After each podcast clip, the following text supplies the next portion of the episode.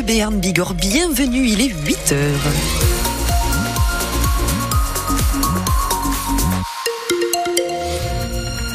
Ciel est voilé tout aujourd'hui, ça devrait même bien s'épaissir dans la soirée. Les températures atteindront 14 à 16 dans nos belles vallées et jusqu'à 17 en pleine.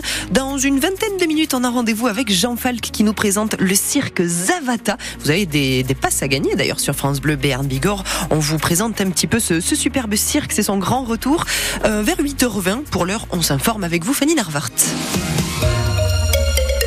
Le village de Pouzac, près de Bagnères de Bigorre, se mobilise contre la fermeture d'une classe. De 5 classes à l'école du village, on passerait à 4. Ça ferait 22 élèves au lieu de 18 par classe.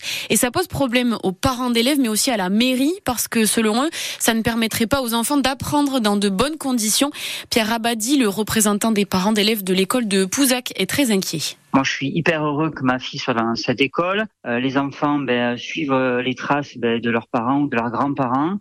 Moi, moi, la mienne, c'est la, la boucle bouclée. Donc, mon, père euh, était déjà dans cette école, donc une continuité. Voilà, nos enfants vivent bien, ils sont bien dans leur école, dans leur classe, et voilà. Et on va balayer tout ça pour quelques chiffres qui correspondent pas, voilà, au taux soi-disant d'encadrement. On a la chance effectivement d'avoir des, des petits nombres. Gardons-les, faisons du bon travail plutôt que par un souci d'économie, on va réduire les classes et puis voilà, 18 ou 22, ça sera pareil. Ben non, ça sera pas pareil. Ça restera effectivement des bonnes conditions, je pense. On va pas se leurrer. On est dans un petit village, on n'est pas voilà un ZEP ou quoi ou autre, mais forcément par rapport à ce qu'on avait, on, on va forcément y perdre. Et c'est ça qui est dommage, voilà. Une pétition en ligne a récolté plus de 700 signatures. Une grosse journée de mobilisation est prévue le samedi 2 mars à Bagnères. Mobilisation aussi des jeunes agriculteurs des Hautes-Pyrénées ce week-end. Après les actions de vendredi soir, de nouvelles actions sont prévues ce soir à Rabastens, à Tarbes et vers Lannemezan. Les GIA qui veulent continuer de mettre la pression en attendant le début du salon de l'agriculture le week-end prochain. Les piscines du sanctuaire de Lourdes vont rouvrir d'ici la fin de l'année 2024. Alors avec des jauges réduites pour des questions d'hygiène, mais quand même, les piscines où viennent se baigner les pèlerins pour faire un rituel fonctionnaient en mode dégradé depuis presque 4 ans à cause du Covid. Des travaux pour mieux traiter l'eau sont en train d'être menés. Ce rituel manquait beaucoup aux pèlerins. On en reparle dans le prochain journal à 8h30 et c'est à lire dès maintenant sur francebleu.fr. À Oloron, un homme de 87 ans est décédé. Son corps a été retrouvé dans la rivière Le Vert, c'est vers Saint-Pédéo. Sa voiture est tombée dans la rivière. Une enquête a été ouverte pour savoir si c'était un accident ou un suicide. Il avait visiblement des fragilités. 8h03 sur France Bleu Béarn Bigorre. Un phébus et une voiture se sont percutés hier à Pau. Et ça s'est passé dans le quartier de l'université, au rond-point près du Crédit Mutuel. Il n'y a pas eu de blessés, mais ce n'est pas le premier accident entre le phébus et des voitures. En 2022, il y avait eu, euh, il y en avait eu deux en deux semaines. Idélis appelle à la vigilance. Trafic toujours perturbé aujourd'hui sur les trains au troisième jour de grève des contrôleurs SNCF. C'était un peu mieux qu'hier avec un seul TER supprimé entre Tarbes et Toulouse, mais deux TGV sont supprimés entre Tarbes et Paris, c'est ceux qui passent aussi par Pau. La grève doit se terminer demain matin. La franchise médicale augmente, ça veut dire qu'à partir du 31 mars, il faudra payer 1 euro non remboursé pour chaque boîte de médicaments achetés. Jusqu'à présent, c'était 50 centimes. En rugby, une victoire qui fait du bien pour la section paloise. Victoire 20 à 10 à Bordeaux-Bègle, la fin d'une série de 4 défaites en championnat.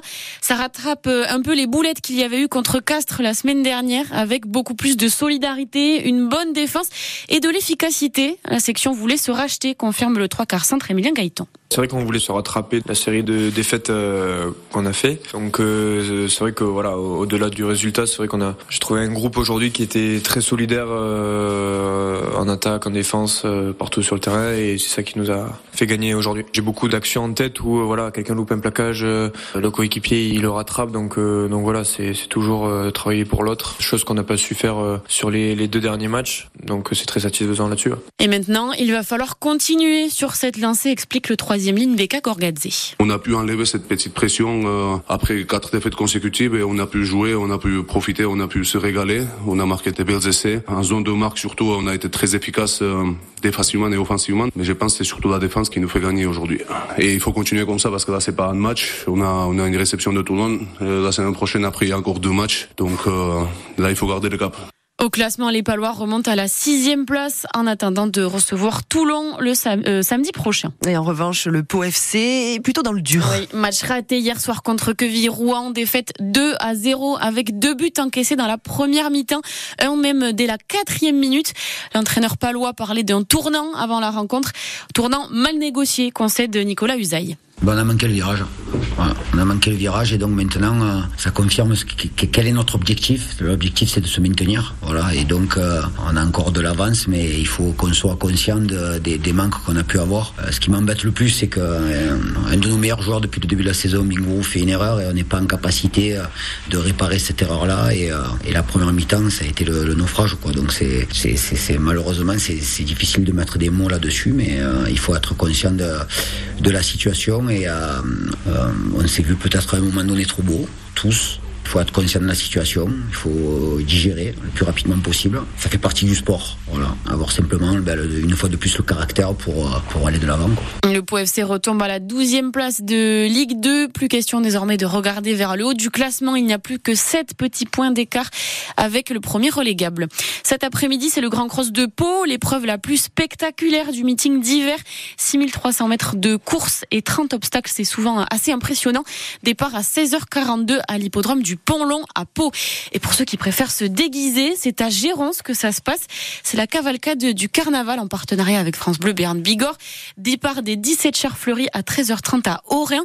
Cynthia, est-ce que vous savez combien de fleurs ils ont utilisé pour de fleurs en papier crépon pour les chars Je l'ai entendu dans un de vos journaux cette semaine. C'est des, millions, je crois. C'est un million de oh, fleurs de papier crépon. Je trouve ça assez dingue. C'est cet après-midi donc à 13h30 à Aurien.